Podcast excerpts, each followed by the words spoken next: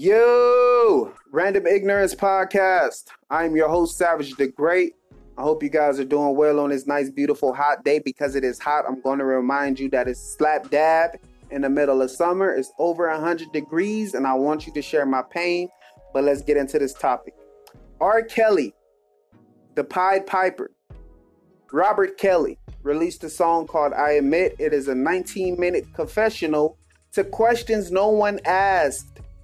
Now, in the song, he admits that he's a he's illiterate, and because he can't read or write, he signed a bad publishing deal. And to this day, he doesn't get paid for a lot of records that he's written or produced. He also states that as a child, he was molested all the way up to the age of 14. He also says that he's broke and he tours to make money and he stays in shitty hotels. Blah, blah, blah, blah, blah. Nigga, I don't care. Did you touch the little girls? Did you piss on the little girl?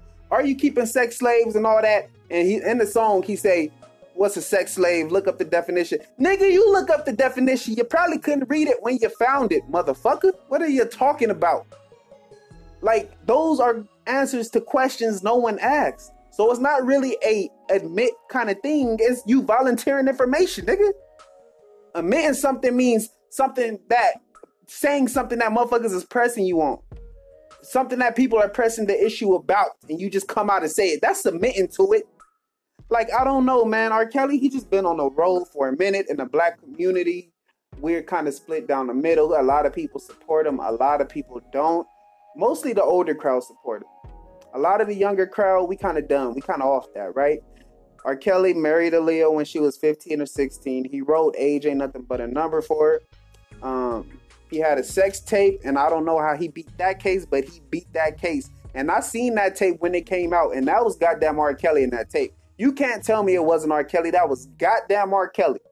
But it's like, what about his art, man? What about Down Low with Ron Isley? What about I Believe I Could Fly or Step in the Name of Love? Nigga, Step in the Name of Love?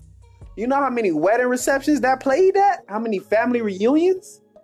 Like it's it's hard, man. The Fiesta remix, Ignition, Trapped in the Closet, part one through twenty eight hundred.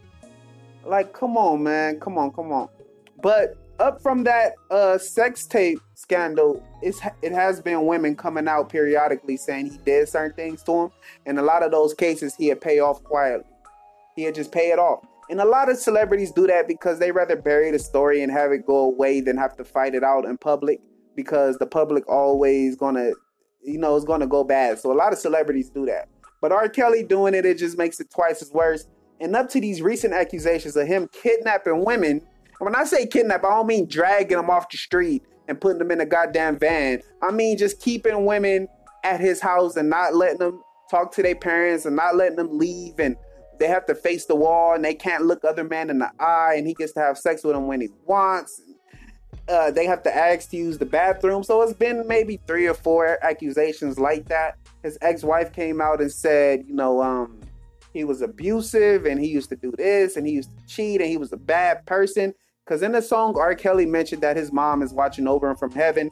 And in the Instagram post, his ex-wife said, um, yeah, she watched you abuse me. How do you think she feels? Like, R. Kelly is one of them conversations about separating the art from the artist, and we had those a lot. We had those with Michael Jackson when he had his uh, child molestation accusations. We have those with Floyd Mayweather about domestic violence, but his fights are still the highest grossing fights ever, even after the domestic violence charges. Um, Kobe Bryant being the Colorado rapist. There's it's certain things that we learn to separate the art from the artist from, and then we learn to celebrate the artist. But with certain artists, we kind of wrap it all into one. Like if you did some fucked up shit, you getting the fuck out of here. No, we ain't going to your shows. No, we ain't streaming your music. No, we ain't buying your albums. No, we ain't buying your merchandise. We throwing your whole catalog away. Nigga, get the fuck out of here. And that's kind of what we did to R. Kelly. That's what they doing to Bill Cosby. Bill Cosby is out of here. They that whole separate the art from the artist shit is done because they put the Bill they put the Cosby Show off syndication. Now ain't nobody eating off the Cosby Show. Ain't nobody eating off the Cosby Show. They pulled that motherfucker because with certain people, they gonna bury you with your accusations. they're gonna bury you with them. It's gonna happen. You're not gonna be able to come out on top of those accusations, bro. Bill Cosby, I think what like 70 women came forward or something like you not gonna be able to go off that.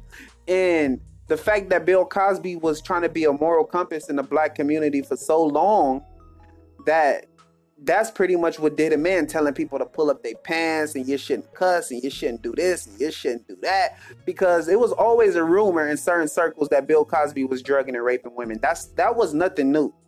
Hannibal Buress didn't break breaking news. That was always around in certain circles in the comedy community. I heard it, so I'm sure a lot of people heard it, but once they found out, they buried him and his art.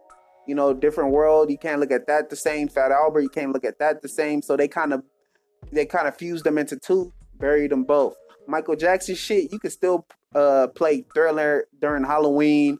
You could still play uh, Billie Jean and Pretty Young Thing, and that's not gonna be the first thing that come to your mind. I don't know why. It's just it's just different for everybody, bro. But with R. Kelly, they gonna get him the fuck out of here, and I hope they do, cause R. Kelly, I don't know, bro. R. Kelly a weirdo, man.